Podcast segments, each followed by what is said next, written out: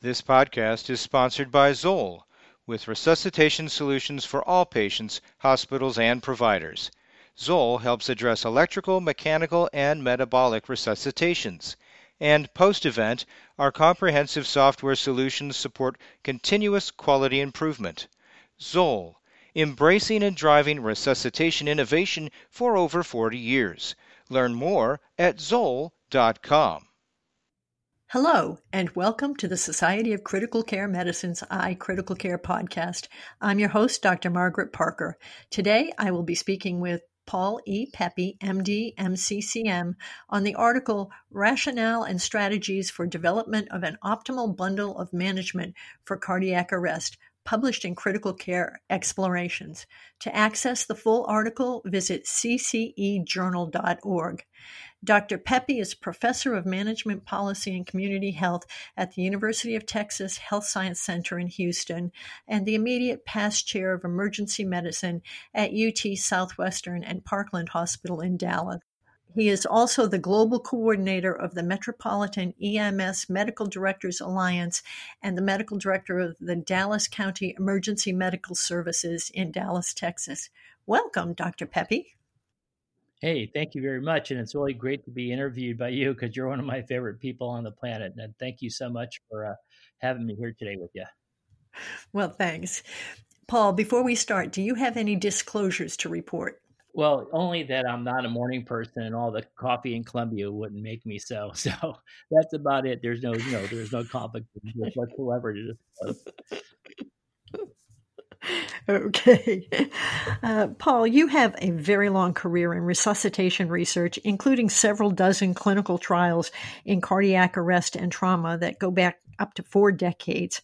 What prompted you to do this study?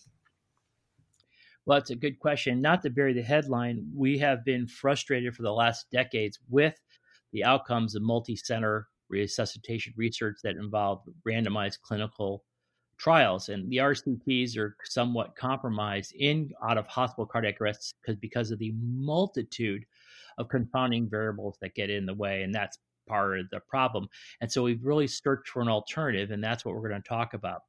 But if I don't know if you'd indulge me, let me give some background as a setup. You know uh, what's happening in my own career here because it leads to how we came to this. And it's not just me; it, it, we came to this with about 36 other scientists from around the globe who are very veteran at doing studies in resuscitation research in the odd hospital setting.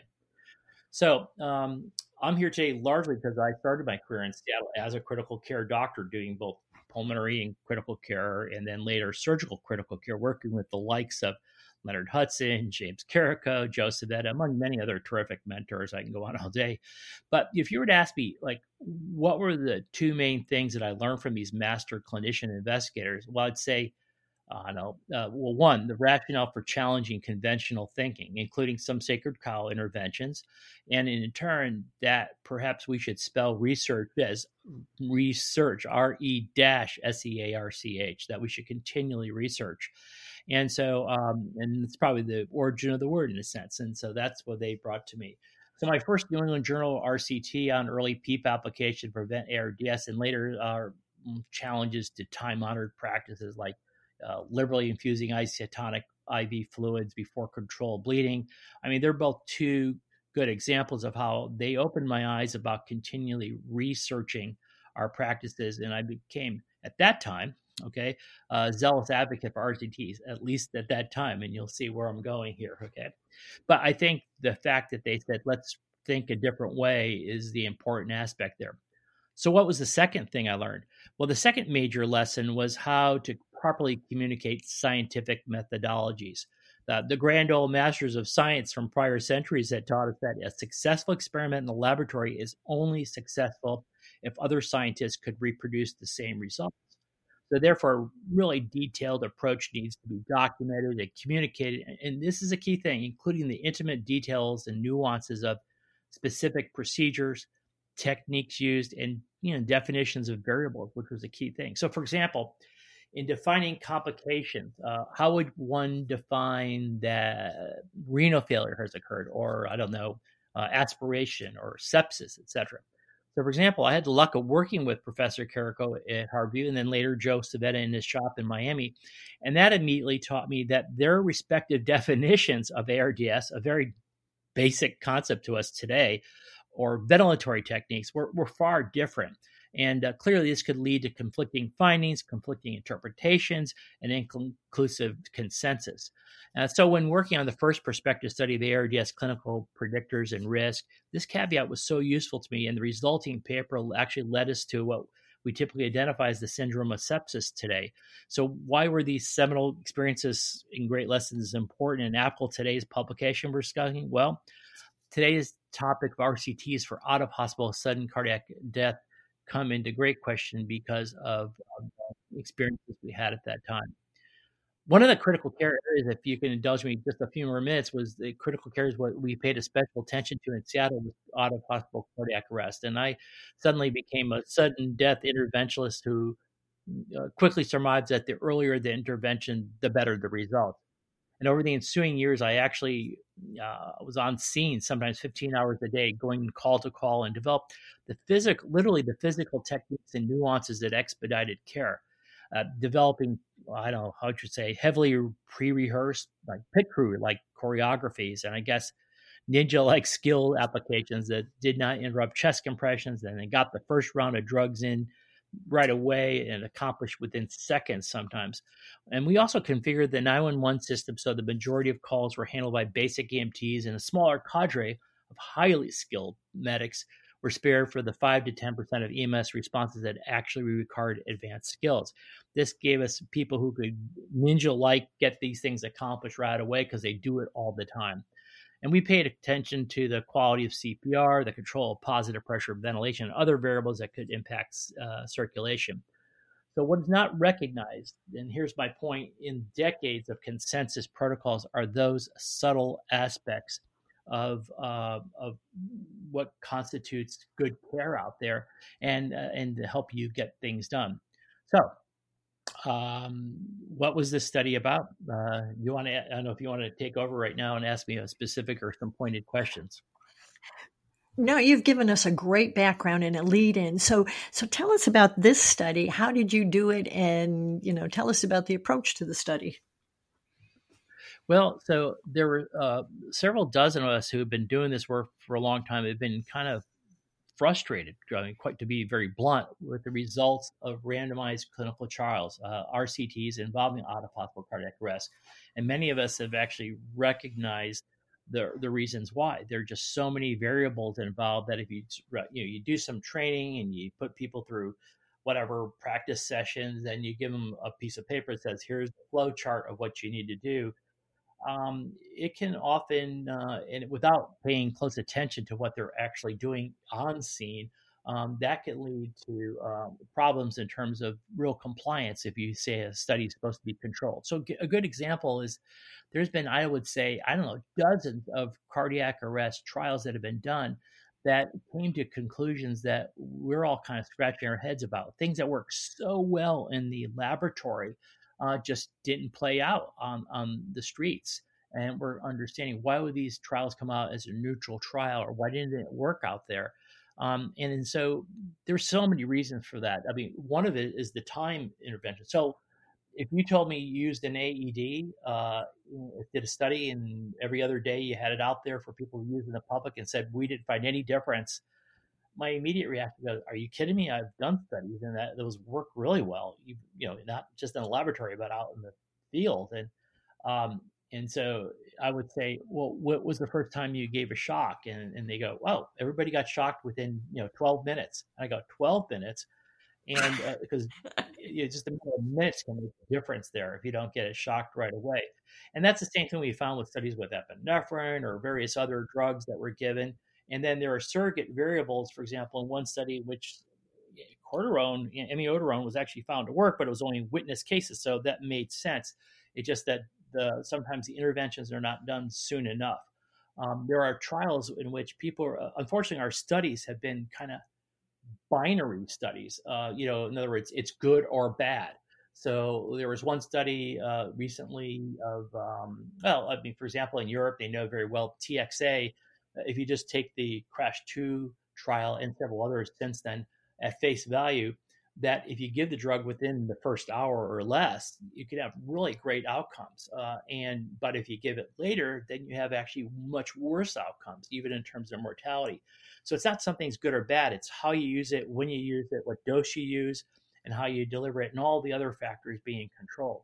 So in out of hospital cardiac arrest, there are so many variables that it just it gets out of there. But one of the key things was the quality of CPR. So I'm going to give you a terrific example of that we did what I would call the gold standard study uh, of an intervention. It was something called the impedance threshold device, elegantly designed. It was NIH funded. It was multinational in the sense that Canada and US, about 150 agencies participated in this, uh, EMS agencies.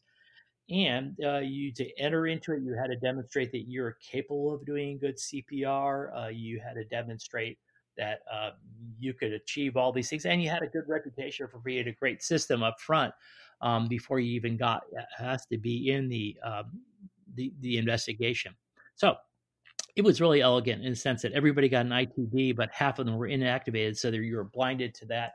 It's published in the New England Journal, and what it found um, overall was there was no difference whether you use this thing or not. So half the people got what we call sham valve. In other words, it was inactivated, and the other half got it, and they just didn't see any differences. The problem for that, and that's where the, I always talk about EBM versus EBM, evidence based medicine versus experience based medicine just like I told you with the um, the AEDs, the automated defibrillators being used so late, you know, we were scratching our heads, some of us, and go, "Wait a minute, this thing like really works. So why did it not work out there?" And in fact, it had worked in several other trials that had been done. So we went back and looked at it, and one of the things we had just been working on was the concept of how the quality of CPR really affects outcomes a lot. And one of our questions was, could it affect the intervention? Is there an interaction there? So we actually went back, and, and some people would say this is data dredging, but these were actually just the, is just in a way the opposite. These were prospectively collected data. we um, they were there, and so we later went back, just asked a new question, and said, "Let's test this against the data." And we said, "Does the quality of CPR, the rate, the depth, uh, the number of interruptions, does that does that you know have any effect here?" And it was dramatic, actually when we went back and looked at it, we found out that if you, the first of all, the majority of people were not getting quality CPR. Uh, and I'm talking about even using liberal criteria. It was being interrupted too much. It was either too fast, too slow, or not deep enough, etc. And if you accounted for those things, each one of those things had an impact on the outcomes if you use the ITD, this impedance threshold device. Okay. And um, but more importantly, if all those things were together, it was dramatic in terms of the um, the survival rates. At least went up, you know, uh, probably something like twofold, etc. If you're in the sort of so-called sweeter spot of not interrupting and getting the right rate and depth combination. In other words, rate affects depth and depth affects rate. So we wanted to look for the optimal combination, which we did identify. And we found within that special area, which is around, you know, around, let's say 100, 110 compressions per minute and a depth of about, I don't know, two and a half inches or so. Um, if those were in place, the it had a dramatic improvement in outcomes. So the original study, the New England Journal paper I told you about that was published that didn't show any difference in outcomes, um, in a sense, was diluted with all these cases. But it's an accurate study. It, it, what it says is if you do not account for that variable CPR, okay, then um, you're not going to get any difference in outcomes, okay, and, and, it's so that's accurate. But if you do account for it, you can have a lot of saving effects. So the issue of again the binary equation, this thing is good or bad, it kind of depends. If you get good quality CPR, it works really well. But if you're not, you're not going to see any difference. You got to have both. In fact, some of us would say it may cause some harm in a sense if you're not doing it right. So all that has to be put in place, just like we talked about TXA being given late and it might you know cause some harm. So point is is that there are so many confounding variables, and I just named one. I mean, positive pressure ventilation is one recent study. Uh, you know, that was done that was classic. It showed that people were being breathed at 35 breaths per minute, you know, and when probably you should be giving one breath every 10 seconds or so, or a little bit more if you have something that enhances flow like the ITD or other uh, other pieces of equipment. So, anyways, here's the summary of what I've been rambling about. What what am I trying to say here? We have found it that over the years, dozens and dozens of clinical trials have been done at great expense time consumption, and you can't control for all these factors. It, would be better sometimes if it's done in a single system, probably where you might be able to control it, but uh, we were not able to find any differences there. So you're asking me now, that's the background. So why did we do this? So what we did, we got a bunch of scientists together and say, is there a better way of doing it? And one of the questions that came up was the old masters, as I mentioned before, said you've got to be able to reproduce this in another laboratory. And so to do that, you better have all the components lined up and all the nuances and all little subtleties uh, put together in there. And when we got together, we went and found a whole bunch of cities that actually had done very, very well across the United States. We took 10 EMS systems from all over the country that were reporting tremendously better outcomes. And we wanted to see what did they have in common? And so maybe where were they can we reproduce things? Are they the same there etc so we wanted to know if we could create a roadmap that others could do. So we got these 10 cities together uh, we had them give reports we detailed line by line inventory the things they were doing. One of the things we found was they were doing things a lot of them were doing things that were not in the mainstream at least not yet um, uh, of, uh, and a lot of it involved technology. So for example they had infiltrated their cities with technologies with uh, on their t- mobile apps that you could if a cardiac arrest occurs it sends a signal out if you're nearby. It tells you to come do cpr or it tells you where the aed is. Uh, there is widespread cpr training. There are techniques including some technological things that are in the dispatch office that expedites uh, how you give cpr instructions over the telephone. I could go on and on uh, but more importantly, on scene, we were able to have mechanical devices that deliver the, the CPR accurately with the right depth, the right rate, without interruptions, or at the very least gives feedback to those people there what they're doing. We are make sure that we were on scene controlling ventilation so that we weren't overzealously giving positive pressure ventilations. We, all those things were in place, and the nuances of if you're going to put a mechanical device on, that would be okay, but if it takes too long, it's going to be harmful. So the techniques of trying to get this on almost seamlessly in the ninja-like factor within a, you know, in a ninja-like fashion within seconds, you know, has been documented and put out on videos, and everybody was trained accordingly, and they practiced it well. And there's a lot of pit crew rehearsing that goes on. Then I can go on and on. These cities also found that they had ECMO available to them. They, they had all had resuscitation centers set up in their communities. So you knew to go to those places where you could get a cardiac cath, that they would do hypothermia, that they would get you on ECMO if needed. So it was very, very fascinating that they all had these things in common and they were independently finding the same results and they were able to reproduce it in there. So what we did was we took things and we went through one of the things, for example, we found things that somebody had that was incrementally improving their outcomes uh, but others didn't have. We all asked them, "Would you put this on?" And most people said, "Yeah, we would." And so, one thing, for example, is the issue of using uh, the impedance threshold device, something that creates uh, a, a, sort of, for example, kind of a suction on the chest, and not only compress but then decompress and allow more blood flow, say, out of the brain and into the chest again. Uh, so you're enhancing venous return here. And then also, we found that, taken from other critical care specialists, we actually found that if we gradually started raising the head during the resuscitation, not immediately because that could be harmful, but gradually elevated it, we found this out in the laboratories. It makes tremendous difference. We were able to improve outcomes. In fact, significantly, if um, it was coordinated with all these other uh, things, because it turns out they're synergistic. And so um, it's been fascinating to see that uh, these things were becoming adapted and so on. So we created a roadmap, and that's what this paper is.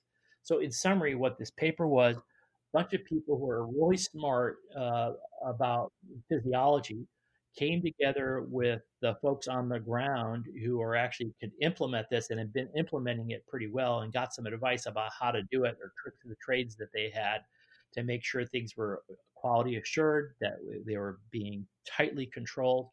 And, um, and we put together that in a document of inventory of the things we found or to what we also recommend and not if all the systems were doing it. And going forward, we hope we create a roadmap that others could adopt. So we see this as a possible alternative to the RCT because the RCTs have been misleading, they've been conflicting, and they've taken time and effort and lots of expense and uh, wasted many years, I think, in some respects, where we're in a stalemate where nothing's getting approved or or in consensus documents saying, well, there's not enough evidence for it. So uh, I guess the idea here is that maybe we listen to the old masters and we say, okay, let's create the roadmap that we got to this success and let's see if it can be reproduced somewhere else. Now the purists may balk at this and I don't and they see it's a slippery slope to get away from rigorous science, but I'm not sure in the case of auto hospital cardiac arrest that really will ever be achieved, or at least the way we've been doing it. I'm not against. I was remember I'm the first person to want to do randomized clinical trials, but in this situation, we may need to look at the reproducibility um, model, so to speak, uh, and at least try that out to get some budging. Uh, the survival rates have remained pretty dismal in most places across the country.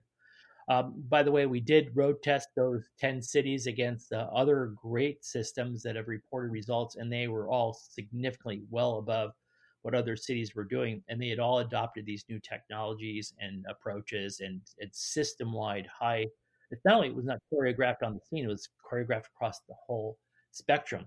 It created a bundle of care, as we call it, and it's a bundled approach.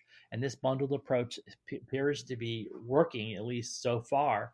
And we love anybody else to challenge us and to research this and validate it. I think it would be really cool. So, anyway, so that's the background. So go ahead and ask me more questions if you don't mind. Okay. Yeah. I mean, you have, I mean, your group has done a really great job of creating this roadmap, um, resulting in a, a, pretty complex bundle. Um, but you've also demonstrated you put it all together, it makes a big difference in outcome. But it's some of the things, particularly some of the technologies you've talked about, um, not everybody has. They may be not in, inter- uh, particularly easy to implement um, or reproduce. What are the barriers? Would it cost a lot to do all of this? Is it worth it for a system to look at your roadmap and bundle and say, you know, there's no way that we can do items A and D, but we can do B, C, and E. And is it worth doing? Uh, and I just use those as random, you know, descriptors, not as any elements in your bundle. But is it worth doing part of the bundle if you can't do the whole thing? What are people out there who are trying to improve their systems? Um, what do you think they should do with what you've put out here? Well, so first of all, to answer your question about, let's say, it's is it going to be difficult to do this? Is it expensive? I think that uh, enough of us, enough experiences have gone down with some of these things to find out that it really made a difference. So I think there is really pretty good inferential information that it's worth getting. But let's say, how much does it cost? When we put this all together, including, let's say, the 12 lead EKG that you already have on board, you know, the monitor defibrillator, if you put in all that, if you amortize it, let's say over the life of the technology, three, four years, it would the additional cost would end up being somewhere in the ballpark of about thirteen thousand dollars, and that's being liberal about this. Okay, um, thirteen thousand dollars a year for each ambulance, for example. Now, what's the cost of running an ambulance? Most of them are anywhere at the cheapest, maybe $500,000 a year to over well over a million dollars a year, depending on the salaries, because the staff is round the clock with at least two paramedics, for example, um, and so on. Um, that, that ambulance cost goes way up in that most of that salary. The actual let's say replaceables or other components are really a small thing. So this is like nothing compared to the overall cost. I mean, it's something, it's an increment, it's a whatever it could be, it's a one or two percent increment in your annualized cost. But uh, we think it's worth it to do this. We do a lot of other things that we spend money on, and uh, I think this is a great way of doing it, especially if you're getting better outcomes and you can document it. The cities that have done this, the outcomes have been incredible. They have had tremendous support from their citizenry, let alone uh, the people that decide their budget, etc. So that's one thing. Um, the other thing is there are a lot of components to take, and you may not have success if you don't pay attention. But that's a kind of one of the subtle things that this paper talked about. It said that most of the people who were in that room said, you know, it's just not a piece of paper that you get a bunch of stuff and then you give it to them and you make it. It's got to be you've got to all that really intensive training has to go into it. The choreography, the quality assurance. I mean, right to the point whatever you want to do to make sure it's getting done right. And I think that's a subtle thing. So, I, going back to the, my original background, like when I left Seattle, I was brought to Houston to do the same thing because the survival rates were very low there, where we had really great survival rates in Seattle. And one of the things I found was that people were being trained in a school and then sent out to go do it but no one was watching it to see what was happening. So I was out there in the streets and I was able to teach them some of these nuances. And it was dramatic within a matter of months, if not a year. We were, we, we were resuscitating three, four, five people a night, two or three of whom were going home. So previously they had had no survivors, and now all of a sudden they're getting nearly a thousand people back a year and it was it was but the part of that was paying attention to the details showing them the, the, the expediting the technical skills aspects of things and making sure that everything was done to expedite care on scene. And so that was just part of it is the reproducibility also has to do with supervision and the training and uh, all the other components to make sure it goes in. So can other people people may not be able to do that especially if you're in a small town or you have a medical director who can't give that kind of effort. But most cities, at least the large cities where the huge populations are, where we have a lot of cardiac arrest, um, are able to afford multiple medical directors and are actually sending them out into the field now. And so I think that um, I think that it's it, it's not easy. This none of this is easy, but if you want to save lives, you can. And I think what's really cool is that we're saving a lot of lives in these cities now that have attempted to get a little intrepid, try something innovative, and done it in a conscientious quality assurance fashion. And that's what's been good about this. Yeah, it sounds like one of the uh, key elements of this is a really robust approach to quality improvement. I mean, well, that's what all these this study was about in a sense. These individual communities were doing um, quality assurance thing because they say, hey, let's see what happens if we yeah. do introduce this thing. And let's do it right. Let's pay attention to it and let's see what happens. Okay, so it's a classic. It's a classic quality improvement project. So maybe that's an alternative to the RCT. I, would love to be able to do RCTs in cardiac arrest, but we've been trying it for 40 years and, and it's been very disappointing because of all the various variables that not one control. But within your own system, you might be able to control it much better and get a better answer. And I think, um, kind of reading between your lines, you know, a, a, smaller system that maybe can't do everything, maybe doesn't have ECMO, maybe doesn't uh, uh, have the ITD, um, but at least the quality assurance to the the starting basics, making sure there's good CPR, making sure ventilation is appropriate, and some of the other things that you uh, talked about and have outlined. Um, can at least make some incremental improvement, I would think. Yeah, and I think it's becoming standard now to have uh, CPR feedback systems on board. If you can use mechanical machines and do it right, all those the way I've talked about it, it, you can actually be done. For example, the ITD will give you a, bu- a boost in outcomes, as we just mentioned, if that's the only intervention uh, based on the clinical trial I talked about before. If you're doing quality CPR right, you'll get a boost. So if you want to get a major boost, you do all these things. But if you want to get an incremental boost, you, you can int- you can introduce some of these individual uh, pieces, and it will make a difference. Are And it's it's the same old thing. It's kind of the whatever you call it. The um, you know people would say the Hawthorne effect, but the study effect that anytime you look at something, you pay more attention, it, people perform better too. So um, uh, but I think these are real, real, but we've now kind of shown that these things all have a tremendous difference. I'll tell you, I'll give you a quick example. Palm Beach County, Florida, um, was doing sort of standard things, and they had pretty good outcomes compared to most other places throughout the state. Didn't have as much bystander CPR as you would, and we're talking about Palm Beach County, not West Palm Beach or town of Palm Beach. We're talking about a very huge geographic expanse um, diverse population, extremes of age uh, and extremes of uh, wealth, et cetera, you know, one end to the other. And uh, so it's just a, a real mixed population and a challenge, but they were doing pretty good.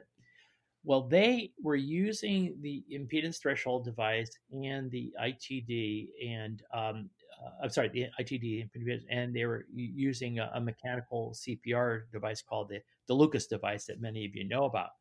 And that had been they, since they had put those on, they were seemed to be getting better outcomes. But when they now introduce something as simple as gradual elevation of the head um, up to about oh something like 20 degrees, so kind of a head up thorax up uh, procedure, um, their survival rates jumped dramatically within a matter of months, and it was actually and that's just by looking at it by months, but as they went from almost like from station to station doing the training, you can palpably see the outcomes getting better. And later we showed in the laboratory the reason why that happened was that the combination of those three are synergistic, each are contributory, but head up alone is a little bit better, but it doesn't do that much. But if you combine it with an impedance threshold device and a Lucas device, you get a real synergistic effect. That was a profound study when that came out.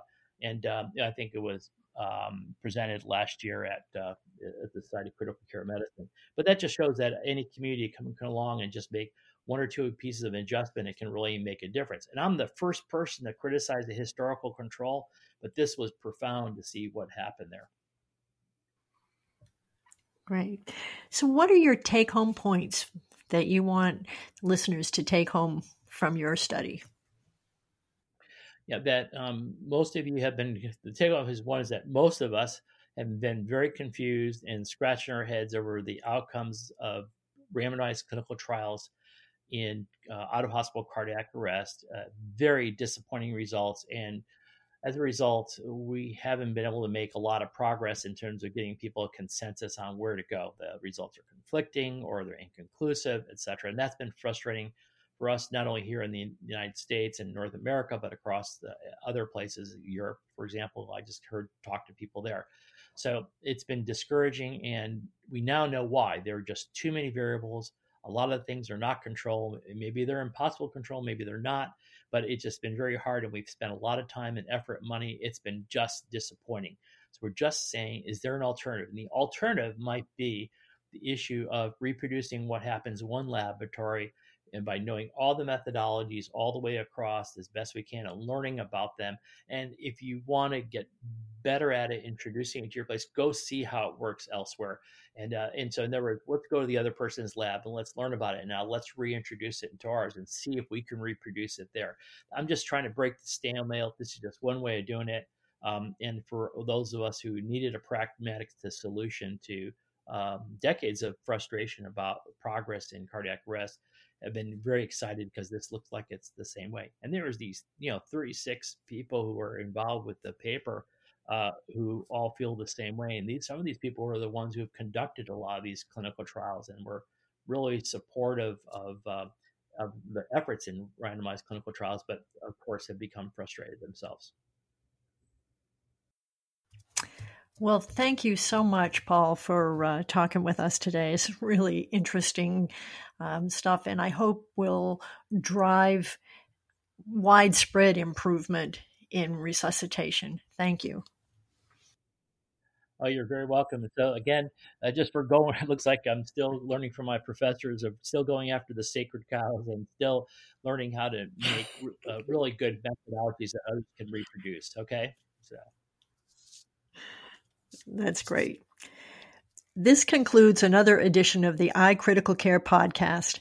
We have been speaking today with Dr. Paul Pepe from Dallas, Texas, about the article Rationale and Strategies for the Development of an Optimal Bundle of Management for Cardiac Arrest, published in Critical Care Explorations. For the iCritical Care podcast, I'm Dr. Margaret Parker. This podcast is sponsored by Zoll with resuscitation solutions for all patients, hospitals, and providers. Zoll helps address electrical, mechanical, and metabolic resuscitations. And post event, our comprehensive software solutions support continuous quality improvement. Zoll, embracing and driving resuscitation innovation for over 40 years. Learn more at zoll.com. Margaret Parker, MD, MCCM, is Professor Emeritus of Pediatrics at Stony Brook University in New York. She is a former president of the Society of Critical Care Medicine. She is currently serving as Associate Editor of Critical Care Medicine and Senior Associate Editor of Pediatric Critical Care Medicine. The iCritical Care podcast is the copyrighted material of the Society of Critical Care Medicine, and all rights are reserved. Statements of fact and opinion expressed in this podcast are those of authors and participants and do not imply an opinion or endorsement on the part of the Society of Critical Care Medicine, its officers, volunteers, or members, or that of the podcast commercial supporter.